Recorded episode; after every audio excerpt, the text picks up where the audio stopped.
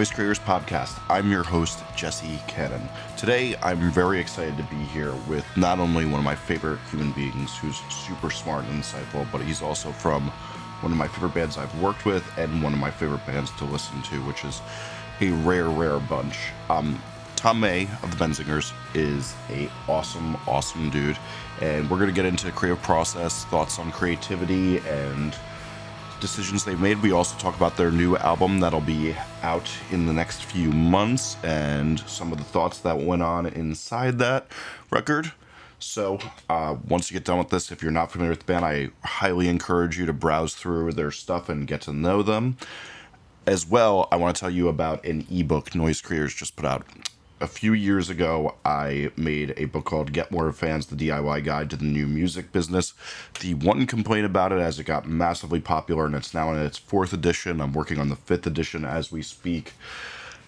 The big complaint was always that it was too long. It's 730 pages. Well, we made a version of it that you could read in 30 minutes to learn everything you need to know about promoting your music within it. So, if you go to Noise Creators and then you click under the More tab, there's a tab that says ebook if you head right there, you can get that ebook for free and learn how to promote your music from us. I hope you check that out, and I hope you spread the word about Noise Creators, and I hope you enjoy this interview. Thanks so much. Hey, one second before we get started with this interview. Noise Creators is able to do these cool podcasts because we're a service, and we're trying to get the word out about our service to people.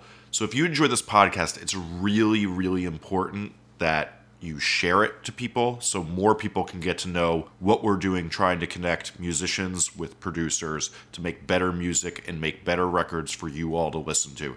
So please, please, please help us out. If you like this and like what we're doing, share it, tweet it, Facebook it, Instagram it, Tumble it, whatever you like to do, do that. As well, we're going to start doing a really cool thing if there's a great quote from these podcasts that you really enjoy, put it on a graphic, tweet it, Facebook it, take a picture of it, and send it to us at Noise Creators on every single one of the social networks.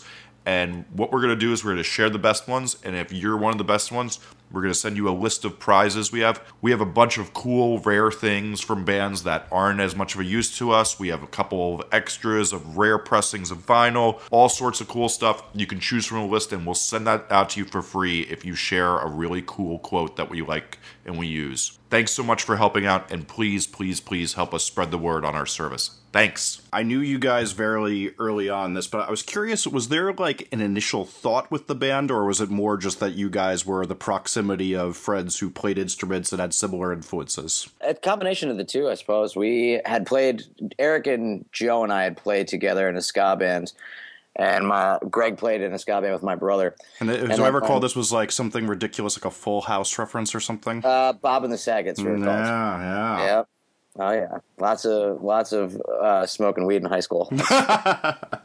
nice. But yeah, we uh, we had all played together, and then we had decided we didn't really want to play that kind of music anymore, and wanted to play, you know, go back to playing punk. And Greg's band was wasn't doing much at the time, and we just had him come and uh, practice with us. And then yeah, so I guess definitely the the geographic coincidence of us all being there definitely played hugely into it. And it wasn't really thought. I don't know how anything can be really that thought out when you're that age, but it's it's true, and then the, then you, you, you occasionally see like the the band that's a little bit preconceived. And what I what I always struck me with you guys, like you know, like the analogy I use for you guys a lot is that when bands come into the studio, I can never predict if people are going to like the music, but I can predict when a band is going to go on to at least be the type of band that really tries and connects with people because they're good at hanging and they're well developed, interesting personalities. And you guys really had that, I think, more than any younger band I had seen come through the studio. Yeah, well, thanks, man. Yeah, we definitely spent a lot of time hanging out, so we got good at that. Yes.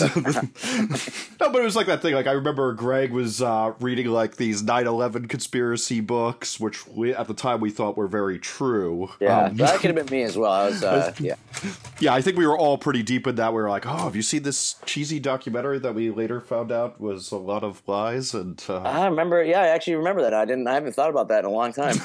it's it's uh, it's fun, but like I think I think there is a thing of that. There's usually a little bit more depth of thought in uh, bands that go on to do something more. But enough blowing smoke up your ass about how great a teenager you were. Um, how does a Menzinger song usually come into being? Since the two of you do individual songwriting, but how does it usually uh, come to being from one side or the other? So usually now Greg writes more songs than I uh, do and we do it basically greg and i comes up with lyrics some lyrics a cool chord progression whatever. And then we come in and the four of us just jam on it until for hours until it just uh, becomes so redundant or sticks or it doesn't. And it really is a whole lot of just jamming. In fact most of our best songs come from when we show up at practice. Every time that we would show up at practice we just fuck around for about 45 minutes and just play whatever play ridiculous styles of music or uh, silly covers and shit like that. And that the, our best songs always kind of pulled out of that. So whatever the four of us, anytime there's four of us there playing all the time. So you mm-hmm. get so sometimes you'll be jamming and maybe two people are really into what it is, and the other two people are just playing whatever to fill it in. Uh, but the times where all four of us are really stoked on what is going on and what we're playing is really when we come up with our uh, our best stuff. Hmm. So how developed usually is something when it comes in to before the four of you hit it though? You know, it could either be something that's has two verses, chorus ready. We just write a bridge, or it could be something that's just barely developed at all. Maybe an idea or a saying or a phrase or, or whatever we came up with and try to develop an idea around it. But oftentimes it is a full kind of at least a story, and then afterwards it can go through. It could be you know we've started reggae songs that ended up being the heaviest songs that we had after they hmm. were weird, clean guitar songs in the middle. But yeah, so the songs from what they actually are, like the core of the song, I'd say, is definitely developed before we get there. But then what happens after that is completely entirely done just in person. So can you elaborate when you say stories a little bit more? Sure. Yeah, like a, vibe. Uh, whether the story is a couple of chords mm-hmm. uh, that go together in a certain way, or the actual lyrics and a story that's told, or just the idea of, hey, I really want to write a song about this or about this event that happened. And then that would be the story. Not necessarily beginning, middle, end with a climax or anything like that, but just some kind of vibe that maybe you can't even really put into words, but just kind of exists and has its, uh, its, own, its own being. Nice. So, from going from a band through the years as you guys have progressed, I'm curious if there's been any way, since you're one of the few bands I think that gets regarded as making better record after better record, that you guys I imagine there's some outside forces that try to tell you what to do. Is there any advice that you figured out that you could impart to other musicians about how you've staved that off? Staving off the advice that the unsolicited advice. Yes. People are well intentioned. People are mm. bad intentioned. People are selfish. Whatever. Uh, someone might be imparting advice to you just because they want to get something from you, or they might be imparting advice uh, uh to you because they want to boost their own ego, or they really just think that they know what is right or what is wrong. And you just have to realize when somebody, you know, it, you get off all these outside influences, but as long as everybody who's involved, or at least the, you know whoever's writing the songs, are in it together and on the same page, and you just kind of always treat the residual information and forces as something that's outside and could take it or leave it. I mean, we got some best friends. Our manager Tim is a good friend of ours. Great, great guy. Yeah, love him death. And he has great advice sometimes. He's not so great advice sometimes, and we just take it. Uh, you know, you take it as the four of us and how we feel about it. So I'd say just try to maintain your own identity and. Mm. Yeah, just uh, take it or leave it. You know. So uh, I, would be curious if there we could see any lessons you guys have learned throughout your records, or that inspired any growth. Is there any example from record to record like thoughts that you guys have had when like let's say you're developing Chamberlain Waits from the material before or et cetera, et cetera, that like you guys had thoughts of like, you know, we want to take a step of this and that like with particular records? It's not so streamlined and, and thought out. We wouldn't be like, you know, be able to make an outline of mm. it. Uh, it would be more so, hey, you guys listening to this band, check them out. Or wouldn't it be awesome if we did something like this? And when actually, as a whole, when approaching the record, it's always been yeah we want to work with this producer because it's a little bit outside. We want to work with uh, this person because they did these records. So when we were starting out things like chamberlain waits and a lesson we kind of just we were writing we were creating music to create music. There wasn't any idea of like making a, li- like a living off of it and yes. we weren't making any money off it. So the whole thing we were doing was just to say how many how what what can we write that'll make us feel better and get more people to like climb on top of each other at shows. Like that was just the end goal, or how to.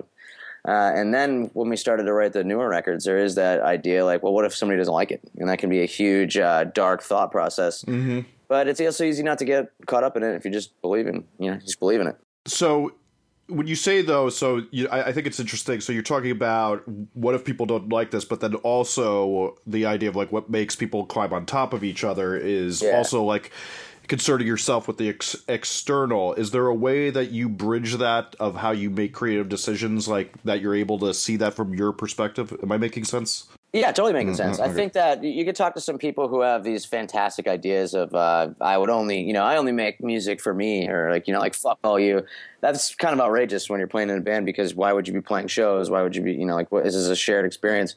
I've even liken it. You can make a, a, a silly parallel. It's what's the difference between you and like a traveling preacher from the, the old days? You know, you show up in a town, a bunch of people who have shared ideas uh, about whether it's about life or politics or, or whatever show up together and everybody just you know sings and has a good time to, to uh, deny the fact that you are making music for people i think is, is really silly to maintain your own creative drive or your own what what you're doing and why you're doing it and uh, also taking into consideration whether or not people are going to like it or what it means for those people is a something that doesn't necessarily have to be grappled with. Uh, and it is definitely kind of weird to bridge that gap, but you kind of have to. You just kind of go with it. Because what I'm doing is so outrageous that people won't like it, well, then maybe I shouldn't do it. But at the same time, you know, if you really believe in it and it feels good to make it, then you just that's what you make. to me, what I think I've observed with a lot of the people I like, like what they create is they first make it for themselves, and then secondly, it aligns with other people. Like I don't think you could ever, and you know, it's human nature to want to be appreciated, but Absolutely, yeah. and like any denial that's silly but like i think that one of the reasons i had to stop making music for like you know the local screamo band that just had money was like i can't do anything except make what i want to hear on a record. And there's certain things i can learn to appreciate like i can appreciate a Tom Waits record just as much as i can produ- uh, appreciate a kesha record and appreciate the rawness or the slickness of those things but i can only do what i find tasteful. And I think it's always weird when I, I like I, I I did I never know how to square because you guys come from such an emotional place when you're also saying okay, but I, am concerned with the crowd's reaction. I'm I'm wondering if you have any thoughts on that. Yeah, totally. Um, let me think for one second. The hmm. yeah, you could totally appreciate art in all its forms, and uh, especially music. I, I- think it would be. It takes a special kind of person who would create, and you could get into the debate of what is art. Well, I'll just stick with songs. It'd take a special kind of person to write a bunch of music that they don't like uh, for for whatever reason. Whether it's, um, I guess, money. It makes sense. Everybody has to get paid, but it just it would be disingenuous music it'd be disingenuous and i don't think at the end of the day that oh, you know regular people like you or myself would be able to make that be able to sleep at night easily it wouldn't be mm-hmm. you know it's not you're conflicted internally and it's going to eat away at you unless you are doing what you want to do Totally. So. I know this year you've been interested in the pursuit of creativity. I, wa- I was curious if there's any good creative lessons you learned this year. You know, I they're actually yeah. I've been listening to. Uh, I really want to get. I haven't read it yet, but s- several people have uh, told me to read Stephen King's On Writing. Oh yeah, yeah. I remember we talked about this. Yes. Yeah, I talked about that. I really have to have to read that. But I've been listening to a bunch of podcasts and just talking with a lot of my friends. We we did a, a songwriting circle a little bit with a lot of Philly musicians. Really? So, so tell, tell me, tell me about that. Oh, it's great. A couple of us sat around. We only did it a few times, so we have to pick it back up. But everybody kind of sat around, we passed around acoustic guitar, you know, maybe like uh, drink a couple beers or whatever, and then just uh, everybody plays their songs that they don't have that, that aren't finished yet, or, or we're working on, or trying to find a part, and then everybody just kind of gives constructive criticism or and talks about the songs and gives uh, ideas and tries to help you look at it from a way that you're not necessarily used to looking at it. And Huh. uh, just being around creative people, it's because we hang around with band people all the time. I hang out with people who work in the music industry all the time, but you don't always talk about the writing of the music or the actual like the real key parts of being in a band. You're usually just talking about, oh well, you hear this band did that or this tour sounds awesome and you know so on and so on. But to actually be surrounded by creative people, because I guess if you wanted to learn something about in a normal academic subject or something, you go to school, you sit in, you have a structured lesson, you interact with all these people doing the same thing. But in music, you don't necessarily have that, at least in punk uh, and like I guess this kind of like folk stuff. But yeah, being surrounded by those people, you really start to hear other perceptions. One of my most uh, favorite ones that someone had brought up recently was looking at what you're writing or writing the song as its own as its own personality, like personify it. Kind of like the idea of the Greeks had the muses and mm-hmm. things like that, where you're actually just talking to whatever creative energy that you're tapping into and interacting with it as a person, being like, okay, well, if it's not going to work now, we're not getting to the end of this, like it's not working, well, then we'll try tomorrow, you know, or uh, this is kind of like its own weird thing that happened because it's not not very superstitious or anything, but mm-hmm. there's definitely things that we don't understand about ourselves and our mind and the way it works yet. And uh, people across cultures have kind of had somewhat of an inkling of this idea, and it, it seems to kind of make sense to me. It's really, uh, really interesting. It seems like the best songs that we write are the best songs that I've written myself.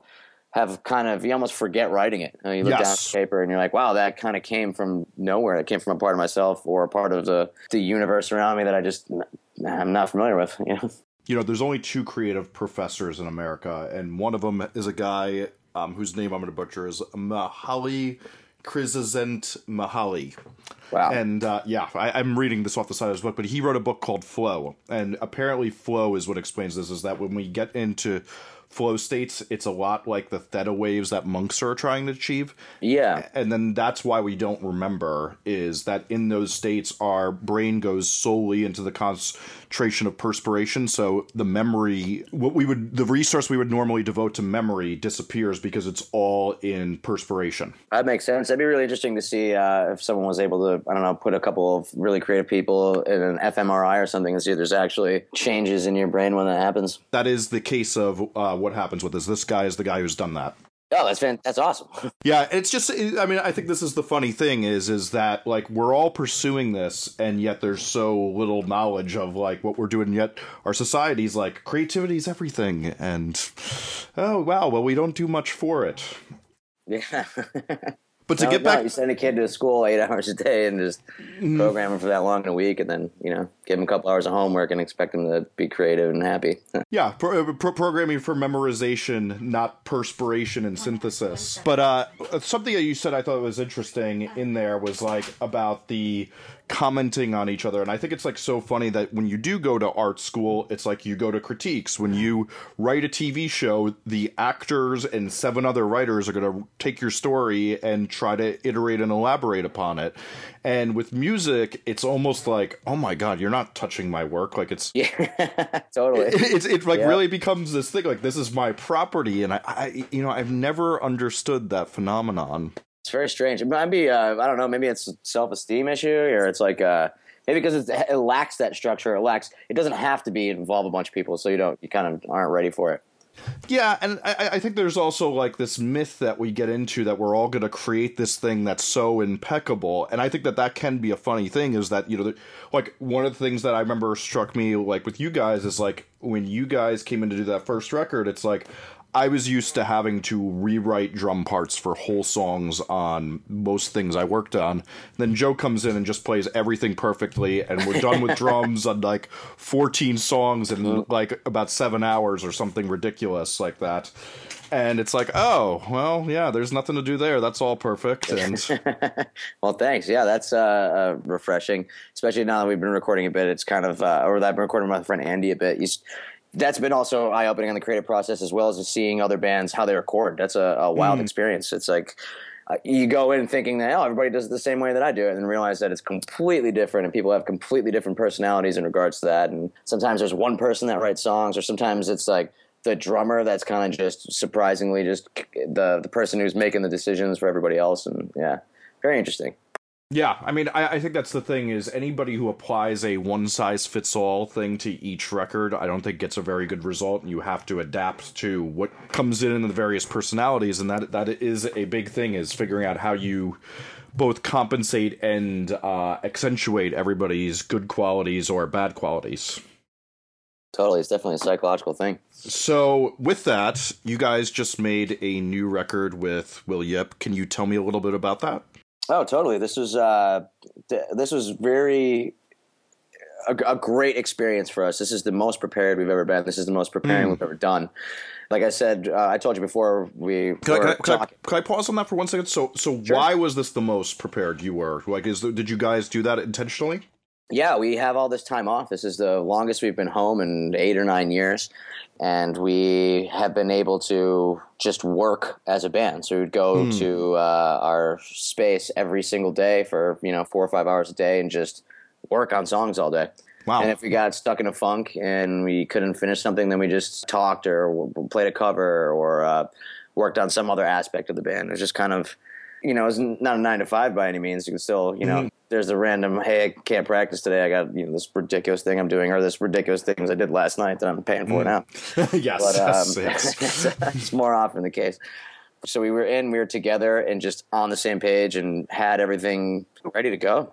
out of curiosity with that was I, I one of the things i always think is funny with musicians is like um i'll talk to a band and they'll be like well last record we were we were rushed more than we wanted we didn't have enough time to write and you're like but that record's fucking great dude Yep. What- what- did you was that was having more time to do this a reaction or was this more just that this was finally the point you could slow down a bit because of what success you guys have received I think the latter. It was finally where we can be like, all right, you know what? We have this space. We're at home. Some of had life changes, moved in with girlfriends. Uh, we lived together. When we first moved to Philadelphia, we lived in a, the same house together with, I don't know, seven of us or something for a couple years. And it was really ridiculous. And, and we were around each other all the time, and that made us really productive. But now we got older and we've moved. We all still live in the same neighborhood, but we live in different houses and get into some different things. And this was a, a, a really a way for us to just be able to kind of relax and take it in and enjoy all the times that we had spent the previous years not being able to do that. Mm. So you have more time to prepare and then what happens with that process and then getting into the studio So we had a lot of time to prepare. We had a lot of time to work on tones and things or, mm-hmm. or, or ideas that we had. Pre production, we were able to fully record it. And getting into the studio, we didn't have the pressure that we had had other times, which the pressure is great. You know, people do mm-hmm. great things under pressure. We always have. There's been so many of the best songs we wrote. It was like, all right, we've got a week left to practice and then written like the three or four singles from the album that week uh, before going to the studio. But this time we went in and we actually we spent a week and a half doing pre-production and rearranging some songs, and that was the first so now when you say pre-production was that you demoing on your own or with will that was with Will. We went in and we um, you know just played the songs and and did some moving around of parts or doubling some parts and trying to get a good vibe for the song. And a lot of moving keys around to fit our vocals which is something mm. that we hadn't really spent that much time on before and didn't really have a good grasp on. And yeah we just kind of fine-tuned it so that by the time it was time to record it just it was a breeze. We just blew through it. Mm. Awesome. So is there anything different we can expect on this record? Definitely. It's not like you know some kind of outrageous takeaway from anything we've done in the past but this uh this record is definitely in my mind better than anything we've done from a songwriting standpoint and uh, someone from a recording standpoint. It just it sounds so good. Yeah the songs we're just so happy with the songs. So we really really thought them out and tried to make a uh, an overarching theme and really it just feels really good and now that it's over it feels real good so I'm just That's been- yeah. yeah That's always the best part. As much as much as we all love the creative process, it's also Yeah. really great when it's fir- when it's fresh out of the oven. And uh, Yeah, the- yeah. so overarching theme. Can you talk about that? Yeah, well, it's a, a lot of times on our records we've tried to keep in uh, the idea of a reflection of what's going on in our lives around us, and now we're 30 years old. You know, I turned 30 in two weeks. Wow, Yeah, getting up there, man. that's crazy. yeah, and uh, the our lives are uh, way different than they were when we were 23 or when we were 20. So it's kind of trying to. Uh, we definitely touch on a departure from our 20s. You know, it's like a kind of not necessarily slowing down or anything, but I think gained a little bit more wisdom. And um, what we lost in a lot of the super spurts of emotional confusion, I think we've gained in kind of like a wisdom and a, a, wisdom in songwriting as well. So I think hopefully balance it out. Very very cool. Creatively, was there anything you guys learned with Will that was different than in the past? Um, yeah, we started to look at songs from a different perspective as a whole, uh, as a whole from perspective. Sorry. Um, we would look at them and analyze a song, and and because we have all kinds of people always have a preconceived notion of what should happen in a song, where you're supposed to go, or you know the things you learn in music theory, and uh, and when you you know the lower level classes of that and all that stuff. And we kind of looked at it differently this time and thought, well, we always had this rule that we had to do this, uh, or you know, say So, so what were some Yeah, of those verse, rules? chorus, verse, chorus, double chorus. That would be what we would do for gotcha. uh, a single or something that we just, or, or like a really high energetic song that we just wanted to blast through. So we would always just write a formula somewhat similar to that. And this time we kind of were like, well, another song on the record does this as well. Why don't we write an intro or why don't we write a bridge that would really kind of tie these ideas together because they're not necessarily. The end of the song might be an outro that doesn't really. If you heard the end of the song, you might not know it was part of the song from the beginning. So why not do a better job of bridging that together and yeah, and just asking a lot of um, why not instead of asking why. Mm. So Oh, I like that. I like that. So, what my more uncomfortable question I always ask everybody: What's something you guys really enjoyed that everybody would be shocked by? uh, three eleven, but I don't know. I mean, we, Actually, I'm not. I'm not yeah, shocked right? by Doesn't that. make a little sense?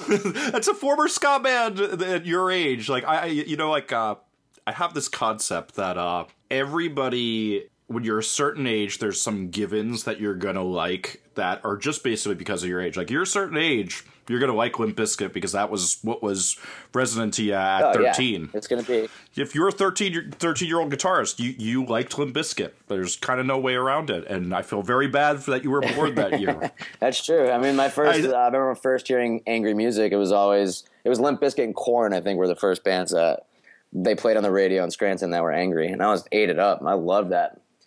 I did not know that. yeah, well, I mean, you know, I had a year or two and then fell off, but you know, I'm, I haven't revisited Yeah, it. I'm I'm- going to revisit it soon. Not Limp Bizkit. I'll probably check out Korn again and be like, I wonder what I liked about this. Uh, that would be my suggestion too, as somebody uh, f- fluent in that world. But uh, so aside from 311, who else would, would you say? Oh say? man, I'm not going to let you get off the. I'm trying to think easily. of ones that would be shocked because the thing is, is I know everybody, so I'm not shocked by it that much. Oh, Eric loves. I don't know what you'd call it, like new hip hop, kind of. like backpack. No, no, like the ones that you like. Uh, uh, like uh, what's that guy from North Jersey? He's got a one eye. Fetty Wap? Yeah, yeah, yeah. Fetty, Fetty Wap. Loves that Yeah, kind of yeah. stuff. Yeah. Huh.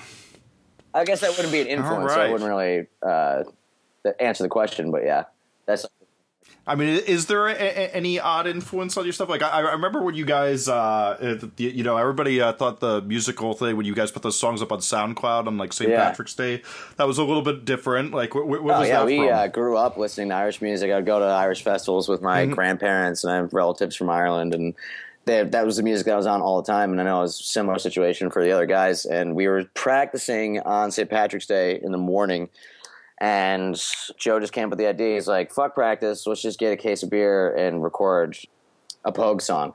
So we started. We just got trashed and then recorded a Pogue song and the uh, Thin Lizzy song. It's just a crappy live recording, kind of going for it, but it was a lot. It was a whole lot of fun, and that was one of the rewarding things of, I guess, the creative aspect is that we had we started the morning out and then actually created something and was done with it by the end of the day. It was uh, like that, that's you know the most rewarding things in life. Nice. That is really rad.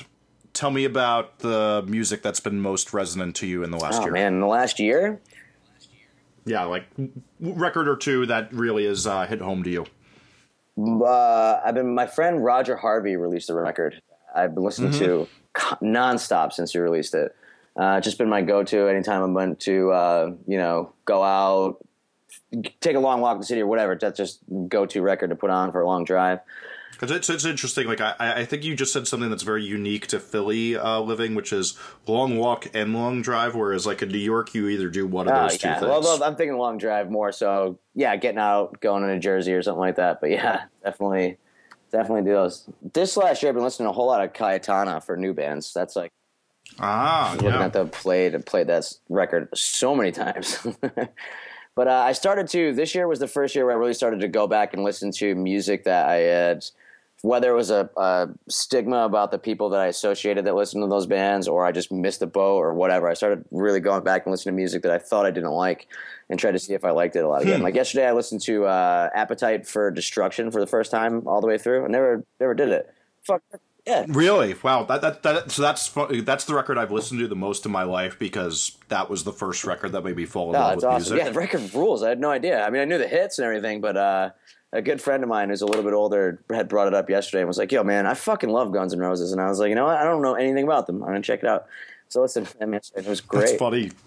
I mean, I think that's one of the most well executed records ever made. Like, there's really not a section of a song that you're like, wow, that's like totally unique hook. Every part, any verse, chorus, bridge, intro, anything is Oh, totally. totally more of a hook than most records Yeah, ever and I, lo- I really love the way that it's recorded, uh, or at least the way that the guitars are are composed. That it's not like more modern music, or at least like punk and music I'm used to listening to, where the guitars are very locked in, rigid. Everything's kind of perfect. They kind of played a little bit more open style with each other when they have the guitars hard panned in some of those songs, and I was like, wow, this is just awesome. It's really just kind of like rocking, you know? You, you know, it's funny that I learned, I learned a uh, cool thing. So, you know, when they were mixing that record, the record they referenced the whole time was London Calling. Oh no shit, that makes total and sense. Wow. and then it, it what makes even more sense is then the next record is mixed by I'm gonna go out on a limb. I, I'm terrible with names. Bill Price, who mixed London Calling, mixed Appetite for Destruction. Wow. I might have the name wrong, but whoever mixed or produced London Calling is who mixed uh, uh, Use Your Illusions. That's so awesome. Yep. So I, th- th- th- there's definitely a uh, correlation of like that they tried to get that classic blend, and I think that that's an interesting thing. Is that to me is that while I don't always exercise that because I think people want something more modern, but when you're going for a more classic sound, that like I think where the guitars aren't pushed too forward, like you're saying, is like sometimes a thing that sounds more classic and right for the mix. Yeah, absolutely.